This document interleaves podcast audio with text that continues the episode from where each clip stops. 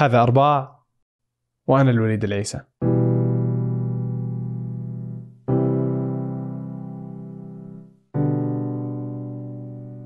سلمان ابن للبلد هذه تولد فيها وتربى فيها وعاش من عزها. الهوية. موضوع معقد وعميق جدا. فبحسب مرجعيتك وثقافتك تحدد هويتك. سلمان عمراني باكستاني الجنسية وسعودي المنشأ والعادات والتقاليد. فثقافته ولهجته سعودية بحت لم يكمل سلمان دراسة الابتدائي بسبب الحالة المادية وعدم قبول المدارس الحكومية حينها للطلاب غير العرب إلا أنه أكمل حياته وعمل في أكثر من مكان بين المالية والموارد البشرية والكثير. لسلمان فيلم وثائقي في ثمانية سلمان ابن البلد. فعن قصة سلمان وإصراره وعن الثقافة والأجانب هنا بالسعودية وعن هوية سلمان وكيف يعرف نفسه وعن تأثير الفيلم على حياته الشخصية.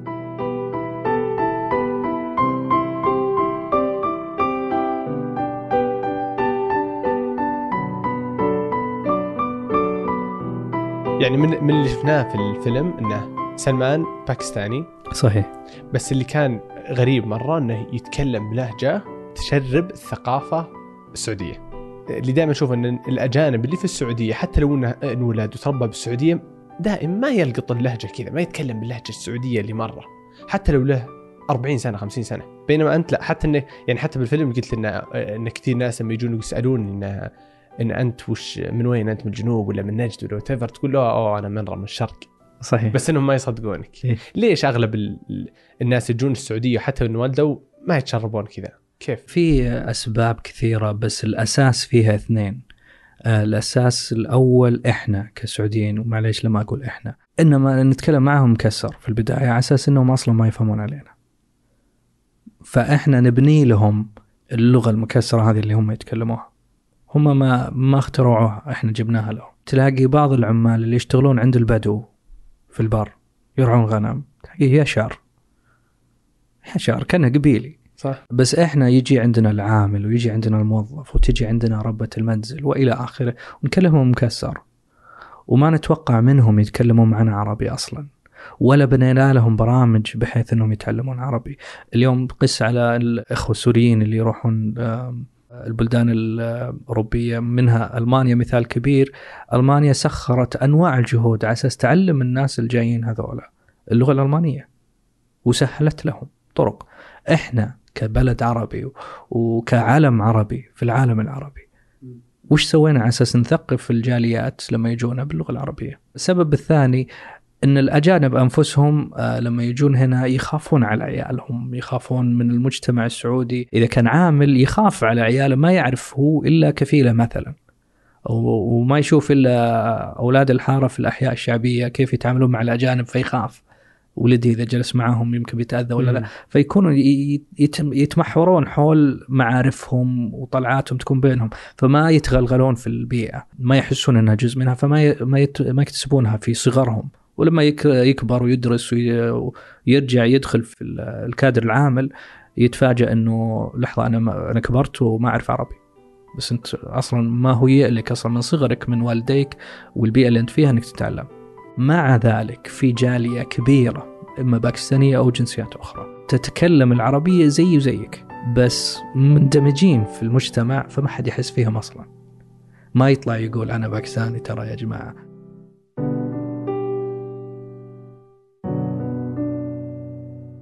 الحين مثلا لو آه، سعودي ابتعث لأمريكا زين. وجلس 10 20 سنة. صحيح.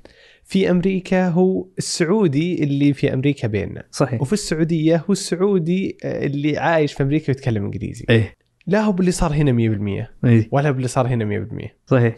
السؤال هنا عندنا. إيه. يعني لأن دائما ما نشوف عندنا يعني ما نشوف من عندنا من هذا الجانب.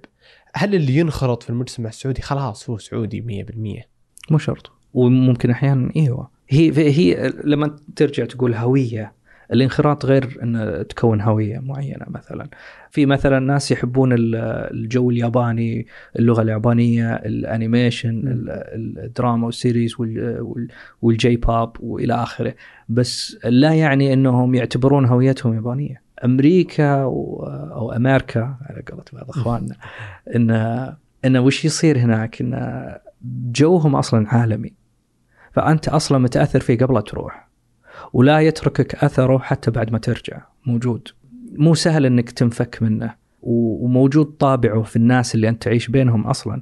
يعني يمكن عشرين شخص ما يشاركني نفس آه، طابع اللغوي المخلط بين العربي وال- والإنجليزي مثلا بس يمكن اثنين ألاقيهم. إيوه. فأكمل من وين ما تركت. فأكمل هويتي هذه مع الشخص هذا. فما أقدر أقول إن هويتي بتصير أمريكية. بس أقدر أقول انه يمكن هويتي تكون مختلطة أو متطورة من هويتي الحالية أو أقدر أقول مهجنة.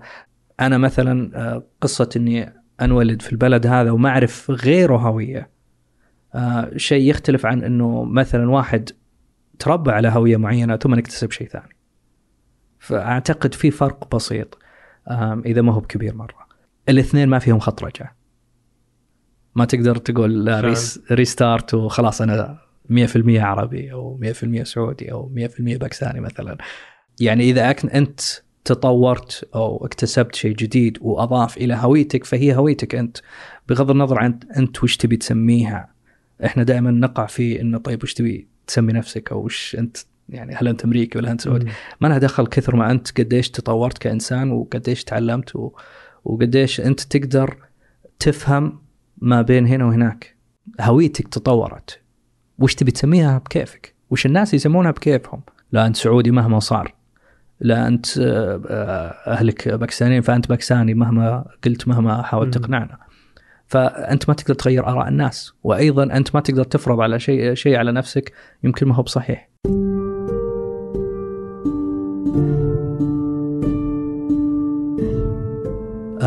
الحين أنا كوتش معتمد. كوتش حياة أه، يسمونها ممكن أحيانا بالعربي. وأعتقد إن هذه أول شهادة قوية حصلت عليها في حياتي. يعني ب- بغض النظر عن كوني ما عندي إلا حتى الابتدائية ما كملتها. أنا على فكرة أنا خلصت رابع ابتدائي. وصلت خامس ورسبت فيها ووقفت دراسة يعني. فما أعت... يعني رسميا ما أعتبر خامس ابتدائي. واو. يعني أنا أدري ما فرقت كثير بس لازم أوضح الشيء. هذا بس ليش ما كملت الدراسة؟ حرفيا ما كان عندنا المادة أن ندفع حقوق المدارس الأجنبية أو الخاصة والأهلية يعني أرخص شيء كان عندنا المدارس الباكستانية أيضا هذيك صار في فترة من الفترات الوالد ما, ما مو بإمكانه أنه يدفع رسومها يعني ما كان عنده أيام ناكل أو ندفع رسوم الدراسة فكان طبيعي أنه خلاص معلش أنا ما درست يا عيالي وأنتم أصلا يعني درستوا إلى رابع وخامس فعرفتوا تقرون وتكتبون يكفي يعني بكرة بنصير عمال وعادي يعني ما راح تفرق كثير إذا كملت دراسة. أمي كان دائما حمل حلمها إن أصير محامي أو أصير دكتور واخوي يصير محامي أو يصير دكتور وكانت هي اللي دائما تصر إن نكمل دراستنا فللأسف ما قدرنا نكمل. أعتقد السبب الأساسي كان المادة.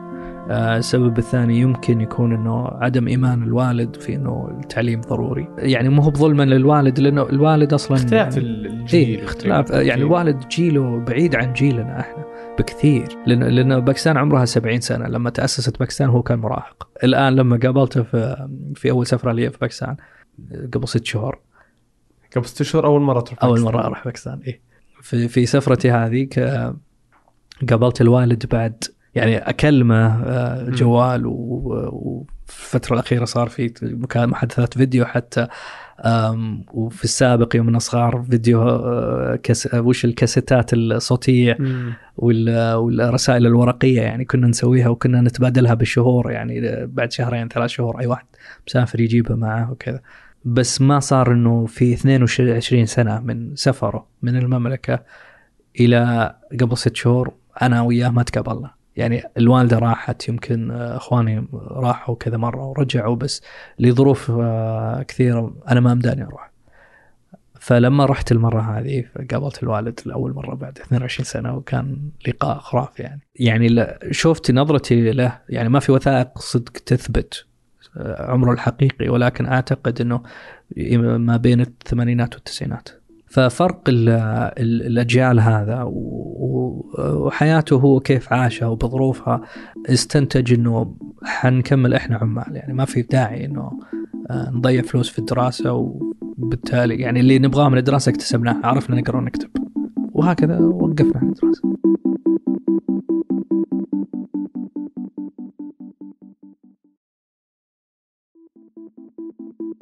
من أولى لرابع نعم. كانت مدارس سعودية؟ لا كانت مدارس باكستانية. المدارس الحكومية السعودية رفضت في ذلك الوقت. اليوم مو- موجود والأجانب يدرسون والحمد لله الشيء هذا موجود بس في وقتنا إحنا في عهد وزارة المعارف ما كان الشيء هذا مقبول خصوصا للأجانب غير العرب. يعني كانوا في أخوة مصريين يمنيين وإلى آخره جنسيات أخرى عربية بحكم أنهم ال- يقدرون يدرسون في المدارس العربية بحكم أن المواد كلها باللغة العربية. بس أنت باكستاني وشلون بتدرس عندنا في في مدرسة عربية وكذا؟ إيه. زين فكان رول عام يعني كان في أتوقع قانون عام ويمكن في نوع من ال- ال- المنطق إنه كيف تجيب أجنبي غير عربي ما يتكلم عربية يدرس في مدارس عربية. حاولنا بشتى الطرق وتأخرت أنا عن الدراسة سنتين. يعني صار عمري ثمان سنوات ولسه ما دخلنا مدارس. وبعدها فترة استسلمت الوالدة والوالد وحاولوا يقدموا على مدارس آه، ثانية بطريقة أخرى على أساس ما يأخذون على رسوم ما حصلوا ثم رضوا بالرسوم الأقل اللي هي في المدارس الباكستانية وسجلونا فيها. فالمحتوى الدراسي كان كله إنجليزي. بس لحسن الحظ آه، إن الحمد لله من صغرنا أصلا قبل أن ندخل المدارس كنا نتكلم إنجليزي اللي هو التعلم الذاتي من القناة الثانية عفوا قصب اثنين فأعتقد هذا هذا ساعدنا في إنه نكمل في المدارس الباكستانية حتى لو كنا بادين من الصفر في سن متأخر يعني أخوي اللي أكبر مني وصل إلى والمتوسط وأنا وصلت إلى خامس ابتدائي وانتهى الموضوع. يعني باب الانخراط مع ال- المجتمع ما كان من المدارس لا. ابدا مم. لا. كان من عيال الحارة والتحفيظ بس أهم شيء عيال الحارة كانوا آه، جيراننا اللي بيتنا قبال بيتهم من اليمن بس آه، خوالهم حجازيين مم. فالأولاد هذولا ماسكين لهجة حجازية بحتة فتربينا وياهم ويعني دحينا إيه. وكله يعني أحيانا لما أقلب مع أي واحد حجازي خلاص أقلب معاه تشبك على طول ف- فكان حينا أصلا عادة الأجانب يسكنون في أحياء مقاربة لبني جلدتهم إذا أقدر أقول. فالهنود يسكنون في أحياء م- مليانة هنود أكثر الباكستانيين يسكنون في أحياء مليانة باكستانيين أكثر. بس إحنا كنا ساكنين في حي محلي شعبي سعودي بحت. آه، الأجانب العرب كانوا أقلية كمان. مم. يمكن الظاهر ما كان إلا في جيراننا هذول اللي هم يمنيين. البقية معظمهم سعوديين وقبائل معروفة وأسماء معروفة. فتربينا بين عيالهم. أه، صح. يعني أساس يتقبلون يضربوني قبل كفاية. آه أوكي. بس أه، يعني كوني يعني تعرف الجسم كيف يحارب إيه. ال- المواد الخارجية ثم أحيانا ال- ال- الكلية اللي تزرعها أحيانا تقبل واحيانا ما تقبل إيه. فصارت المحاربة هذه في البداية ثم قبل قبلني الجسم الحي كفرد من مم. آه، يعني شيباننا في الحي لا ابدا ما كانت مشكلة. بالعكس يعني كانوا هم آباء آخرين لنا. يعني آه، زي ما تقول أي شخص كبير في العمر أنت مساءل أمامه. يعني يقدر يسألك أنت وين رايح أنت من أنت ولده الجمله المشهورة من أنت ولده. آه، وين رايح وش ورا ما صليت ولا ورا ورا قاعد تلعب هنا ألعب في الشارع ذاك. وإلى آخره. فكان حي شعبي بحت وكان يعني ما حد يستحي إنه يكلم الثاني. تحس إن الحي كاملا أهلك. الشباب طبعا قصة ثانية بس لما تقبلوني صرت خلاص يعني ضمن الفريق. مم. صح انه مسكوني حارس على طول بس آه، بس بغض النظر يعني كنت أجلس وياهم نسولف مع بعض نضحك مع بعض. يعني من القصص ال- اللي أذكرها كذا على طرف آه، ذهني أول ما أذكر الموضوع كان ابن جيراننا دائما ألعب وياه ألعب سوني لأن إنجليزيتي قوية فأساعده شلون يحل اللعبة. إيه. آه وبالتالي أجلس ألعب وياه. بس أحيانا أتأخر. والوالده عقب ما مشى الوالد كان حر... كانت حريصة علي إني ترجع بدري. أرجع بدري. فجت بالخيزران وطقت بابهم. سلمان عندكم؟ قالوا إيه. خل... وينه؟ في غرفة خانم. خليني بطلع له. واو. ويفتحون له الطريق. تفضلي. يا جماعة طيب ساعدوني. شيء كذا أحد يبلغني؟ المهم أخوه الصغير جاء علمني ترى أمك جاية. وأنا أفزع وأطلع من السطح أطب على الملحق. وانحاش أساس ما ما تسلخني الوالدة. ف- فكان كنا في الحي كلنا نعيش كنا عائلة واحدة. فهذا يمكن من الحاجات اللي ساعدني إني أكتسب اللغة كأهل للغة.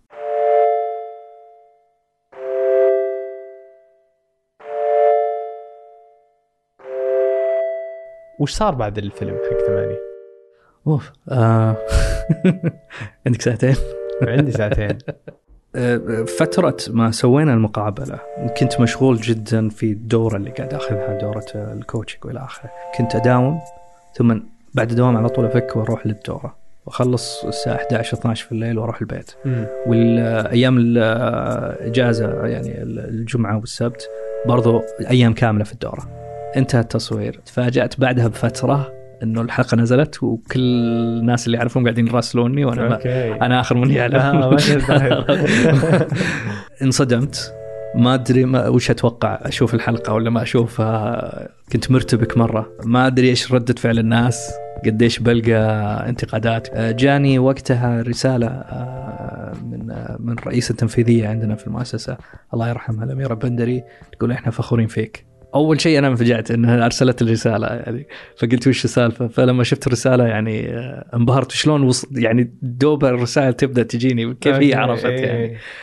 فأثرها كان للناس قبل لا أشوفها أنا إيجابي الرسائل اللي قاعدة تجيني. سلمان وش هذا؟ كل هذا وما نعرف عنك الشيء ذا وكيف. وخصوصا زملائي في الدورة اللي كنت قاعد آخذها يعني يعني كنا أسابيع مع بعض. تحس إنه دائما يعني دائما تفكر إنه قصتك أو ظروفك أو أو واقعك عادي مهما كان. آه، تحس إنه ما أنت مختلف عن غيرك أو ما في شيء يميزك عن غيرك ف يعني it's not big deal يعني الموضوع مو سالفه بس لما تقولها للناس أو لما تسمع ردة فعل الناس لما يدرون عن الشيء هذا تتفاجئ إنه لحظه في سالفه في سالفه آه، خليني أتعرف على نفسي وش الموضوع؟ فبالنسبة لي أنا يعني كل اللي آه، قلته في الفيديو كان بالنسبة لي واقع حياة. فلما شفت ردة فعل الناس لما شفت آه، آه، مئات الرسائل اللي قاعدة تجيني من معارفي من ناس ما أعرفهم من ناس ما كلموني من سنوات انبهرت. وكنت يعني ما أدري أقول لك في حالة امتنان شديدة لله سبحانه وتعالى ثم الفريق هنا كيف يعني شيء بسيط يمكن يأثر في حياتك بشكل إيجابي. فقط الطاقة الإيجابية اللي جتني في الساعة اللي انتشر فيها الفيديو ما, ما تتخيلها. ناس يا دوب عرفتهم صارت علاقتي معهم أقوى بمجرد أنهم شافوا المحتوى حسوا أنهم عارفيني من سنين. جتني رسائل من ناس يعني هذا من فضل ربي ما أنا مالي فضل فيه إنه ناس قالوا إن ظروفنا كانت صعبة أو يمكن يقولون إن كنت أفكر في الانتحار بس إنه تغيرت نظرتي للحياة لأن شفت إنه أنا اللي قاعد أحس عذاب ما هو بشيء مقارنة باللي أنت مريت فيه. والله؟ صحيح آه. موجود عندي رسائل. تحس بامتنان شديد بحيث إنه كلمة بسيطة منك ممكن تأثر في حياة إنسان بشكل كبير زي هذا.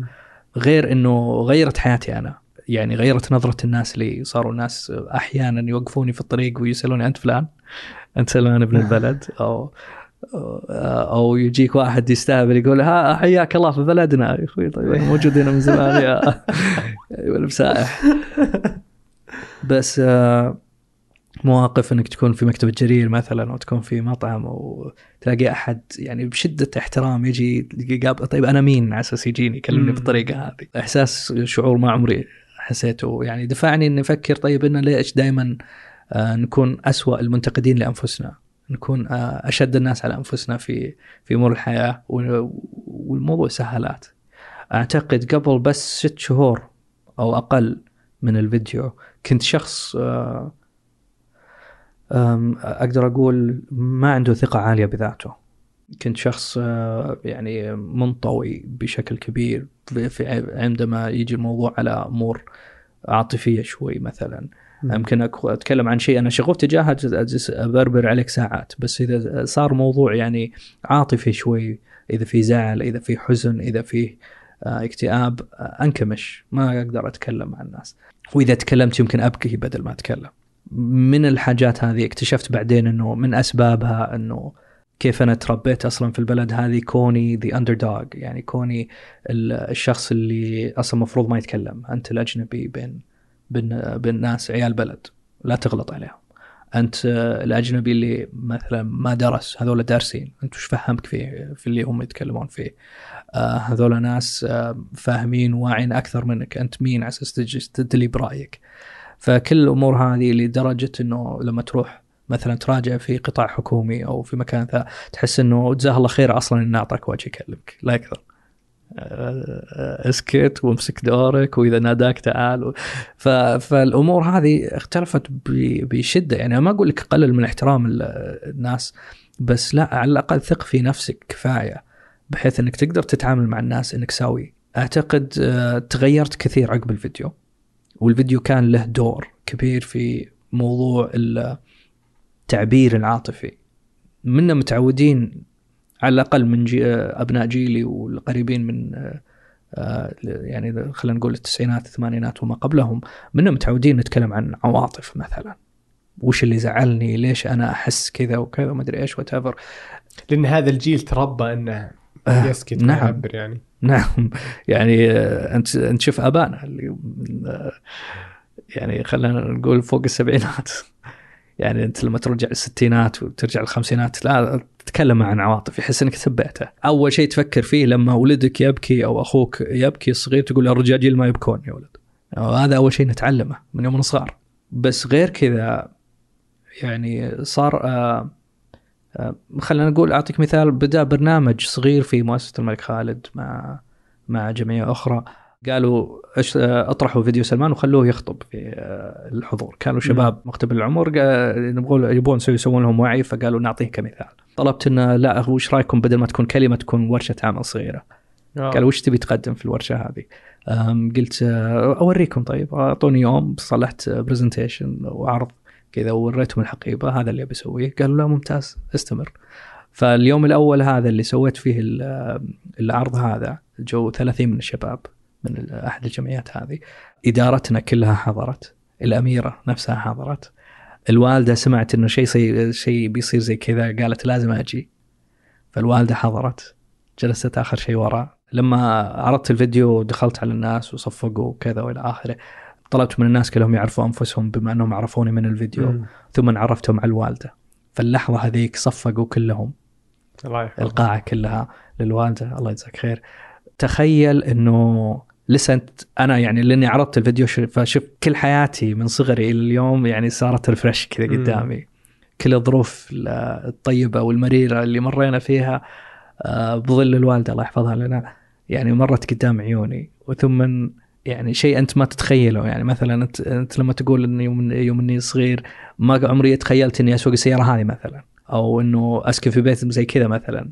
يعني أيام أول الطيبين يعني مثلا اللي كانوا عايشين في بيوت شعبية وإذا كان في أصلا تكييف صحراوي أصلا ما في كان تكييف ذيك الأيام نعتمد على طريقة البيت وبناء إنك تعيش في بيت مكيف ومسلح وإلى آخره. ف فمن الحاجات اللي إن ما نتخيلها في صغرنا ونشوفها في كبرنا. فلحظة إني أشوف إن القاعة هذيك بكبار القوم وصغارهم يعني كلهم قاعدين يصفقون للوالدة. بالنسبة لي أنا جوا قلبي كذا أجهشت بالبكاء إذا أقدر أقول. آه، وكتمتني العبرة يعني ما عرفت. بس الحمد لله طولوا في التصفيق فقدرت أجمع نفسي وأكمل في في الورشة.